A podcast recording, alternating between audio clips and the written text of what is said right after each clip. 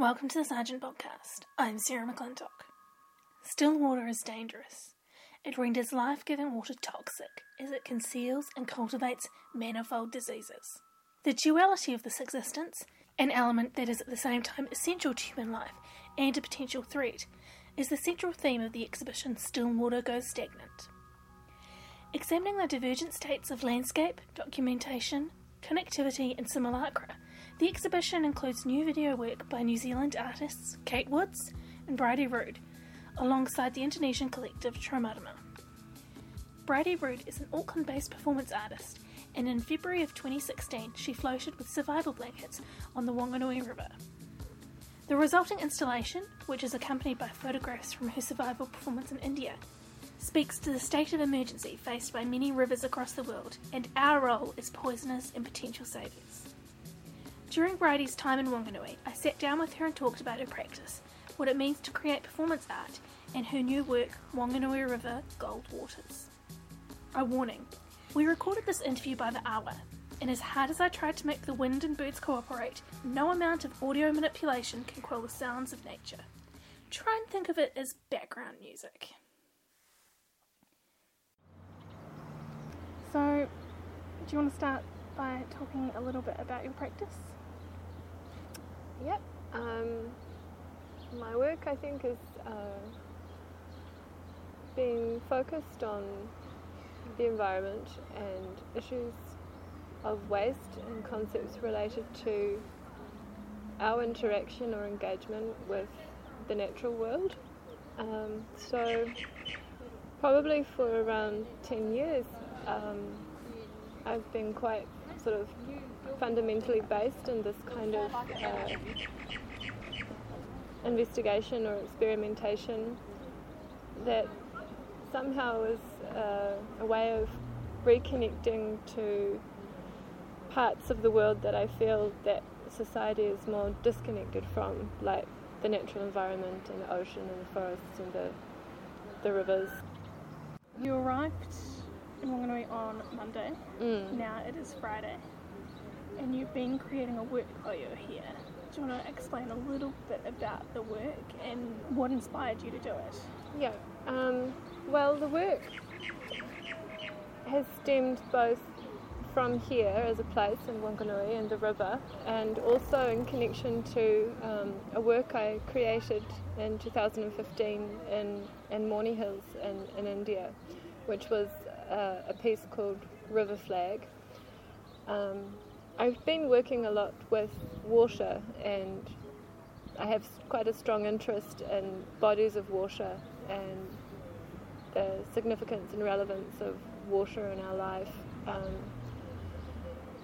as a life force, and also related to issues of pollution, um, plastic pollution in the ocean, and industrial pollution or agricultural pollution in fresh waterways and lakes and rivers and things. So I felt that um, after this first piece in, in India, um, then talking with you, Sarah, about um, an exhibition here around um, the topic of water, that I it seemed like a, a natural step to to do a, a, second piece that responded in a site-specific way to the to the Wanganui River. It seemed like a, the perfect sort of opportunity to to follow through with some new concepts and experiment a little on site and develop a piece of work specifically sort of about this place.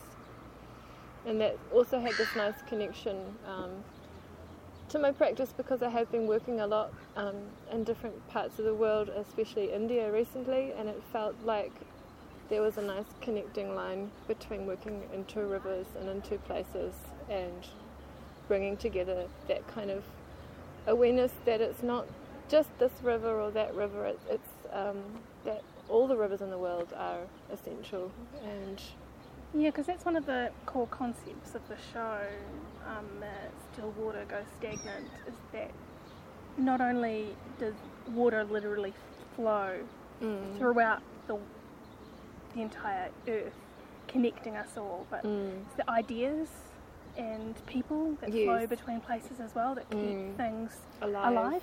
Yeah, yeah, and I think with water, it's, it's, it's very much connected. I mean, I've, I keep coming back to this to the feeling of well, this we are water also, and Mm. you know, water is so much a, a part of the earth and the flow that connects everything. And um, and I feel that yeah, with Wanganui, um, it's also you know it's a wonderful river to work on, especially with the recent developments of it becoming a legal entity Mhm. um, which is pretty cool. But it's also, I mean, it's also strange that we have to do that. That you know we're required to kind of have to force those things instead of just naturally being in a position as human beings to respect and revere these things in our life already. That we we have to go to the steps of like Yeah. legally representing or um, trying to show that this is something that should be respected and treated as an entity. I mean, it's good that we can now say that it is, but it should be all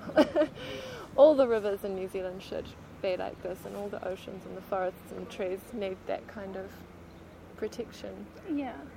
because we're not we're not naturally doing it. Yeah.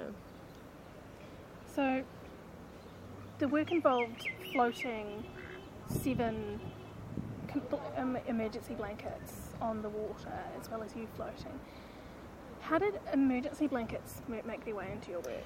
Um, yeah, I have worked with them on sort of several occasions in the last couple of years um, because I'm interested in uh, in issues of survival um, and survival of the natural environment, survival of the earth, um, survival of humanity also because I think we forget that we're completely connected to the earth.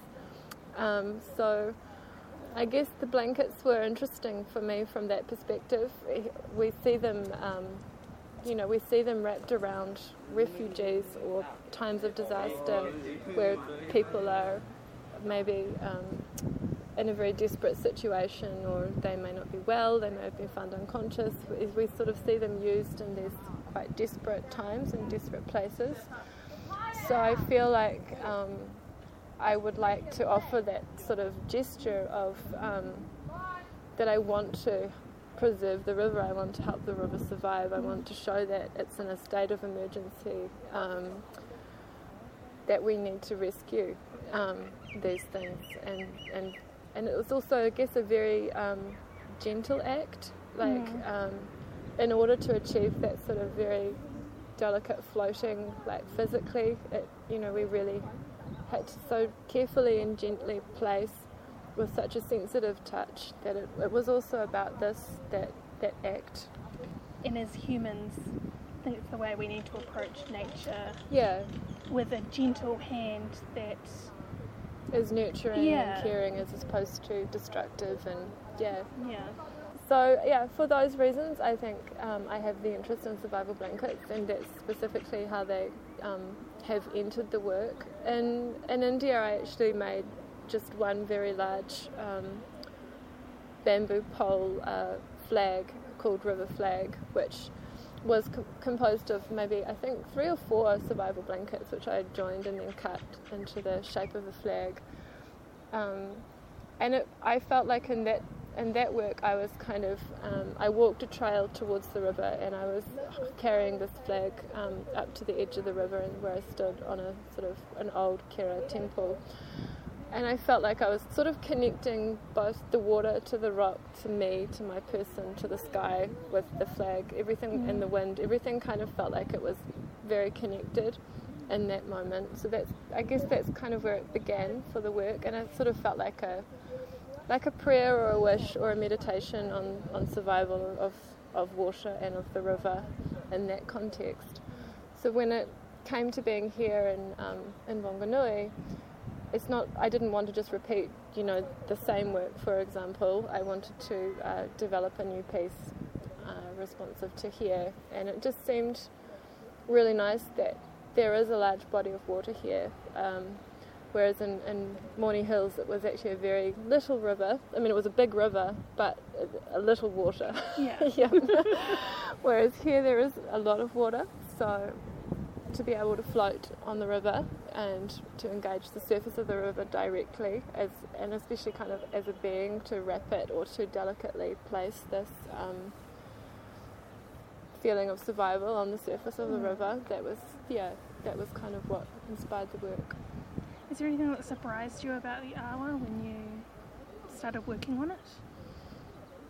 I think just that um, the actual day when we when we did it um, was quite. I was kind of overwhelmed with how just actually everything sort of, you know, they just started to float and it was very gentle and it was. The day before, we'd kind of been done and tried a little test, and it we were in a bit more wind, and it was a bit more. The surface was a bit more choppy, and it felt like a bit of a struggle or a toil. And I was questioning, oh, is this gonna, you know, how's this going to work? is what I imagine going to be able to be done on the surface, or is it going to be tricky? And I think um, somehow we left those questions unanswered, but we sort of trusted the site and the river that it was going to work, and then just to be able to go there and, and just the river itself too. Um, it just felt like it was accepting this this work, so that was really beautiful. And then also the colour, because you see the river and we don't necessarily notice how golden it is actually. and when I was actually putting the gold surfaces, the blankets on the surface, and the colour of the water was also very golden, and um, you can really see that those colours are keyed in. That was quite amazing to see. And I think also with the gold and the water, and we, we value gold, like, Yeah. and yet we might be careless with water. So I think there was a nice also um, cross dialogue there with um, the idea of golden water or, and waters running gold, and then of course rivers that have been used to to pan for gold and there's things as well around the country. But not specifically was I really thinking about that, but just at the time when we were doing it, the yeah, the colours and the landscape and everything, that gold really just kind of I mean, that also ties to the um, the fact that water is becoming more and more precious, Precious, as yeah. a commodity, and you hear Well, about corporations yeah. trying to buy Yes. water rights and things Yes. like that. yeah. So it's this thing we think of as a um, as a right Mm. that may not stay that way forever. Yeah, well, I guess that's the other thing um, that's quite essential in the work or in my concepts at the moment as an artist is this um, questioning of the term resources and our understanding of the planet as resources is something that I would like very much to shift away from in a way of thinking, whereas we should be understanding that we are kind of privileged to be here and to stand on this earth, which has been around infinitely longer than we have, and that somehow in recent years, in sort of through acts of capitalism and consumption and materiality, we've come to just view all of these things as resources, which I think is a great shame, and, and hopefully, as human beings, we'll have a chance to kind of rethink this in terms of how we engage with our planet and how we go forward. So this work, it we've talked about a little bit about this in the past Mm. about it being a work that has already happened. So it happened two days ago, Mm. yet it's not actually finished yet. Yeah, that's true because it will be a video piece um, in the in the show, and I don't know what to say about that.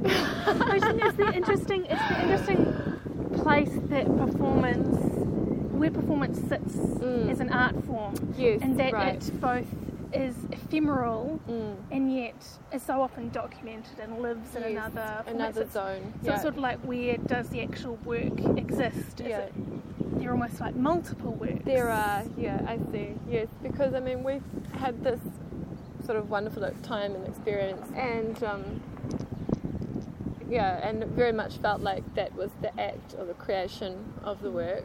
But then there's also going to be the opportunity to share that work um, and have it in a public space and be shared and so on through the documentation. So that was actually, yeah, there's kind of a balance between sort of creating the ephemeral installation, which then also sort of becomes a series of ritual acts like a performative piece um, and evolves that way.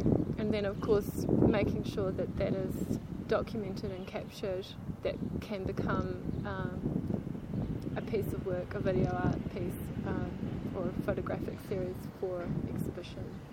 Yeah. performance art is something that a lot of, I think a lot of people s- struggle with, Mm. not just aesthetically but sort of mentally. Do you have any theories on why people have sort of Um, issues with it? I'm not sure. I mean, I think I also struggle with it, and I feel challenged by it, and that maybe that's also what makes it interesting to me. Because I mean, I, as an undergraduate student, I went through the painting department, and then as a master's student, I moved more into sculpture and installation or practice. I, I guess for myself, I feel more engaged and more challenged by being able to work really connected to a to a place, and I think our bodies are what connect us. Do you have a ritual or a set of things that you go through when you're preparing a performance, or is it completely varied? I think it it seems to be quite different um, every time. but then I think I have quite an. I think my practice has become very experimental, so it feels like yeah that things are always kind of developing and changing on me. So Yeah, what's the interesting thing I know from my perspective is the curator of this, the exhibition that this is going in, is explaining to sort of other members of the staff and to the people who, like the Coast Guard and things like that, Mm. sort of explaining to them that this performance, this making, it doesn't have a set start or set end time, that Mm. it could adjust, that we had to leave ourselves open to changing our minds halfway through or mm, mm. that things might the result could be one of many things correct, yeah, yeah. and none of those were right or wrong or Mm. none of those were they will just be what they will Yeah. be. Yeah, I think there's a lot of um, intuition involved, and then you need to just kind of listen to yourself and um, feel the way forward. Like, um, not necessarily do something because you think, oh, that would be right, or or um, yeah, there's it's, it's not there's no clear right or wrong path. It's it was more about sort of just feeling guided by my intuition and by my eye or by my heart or whatever towards like yeah, not necessarily a specific result, but trusting that the concept will bring something which I felt like it would, and just had to trust that. yeah I mean I was funny you should say that because I think it's from a from a gallery and a curator perspective it's it is all about trust. Mm. It's knowing that you've picked an artist who, who has a strong concept who has a strong background and you just trust that everything will be fine because mm. I mean, I'm sure at times that, you know, if I look back on my career, there's probably things that I've done where I've afterwards thought, mm, you know, maybe I was still learning when I did that. Or, you know, I mean, we're always learning and everything. And of course, even now, still definitely learning, like every single time I make a work. But I think, you know, it's, now I can say, I can look back and, and sort of feel that I've actually have been able to develop that trust of the intuition or intuitive process. Um, better. That's something that I think I've managed to improve on within myself, at least, to know and to feel it when something's right. So, yeah, and to be guided by that. The exhibition Stillwater Goes Stagnant will be on view at Sarjeant on the Quay from the 7th of May until the 31st of July 2016. Thanks for listening. The Sarjeant podcast is released monthly and is produced by the Sarjeant Gallery Te Rewa Wanganui. Information and pictures relating to this episode can be found on our website www.sarjeant.org.nz.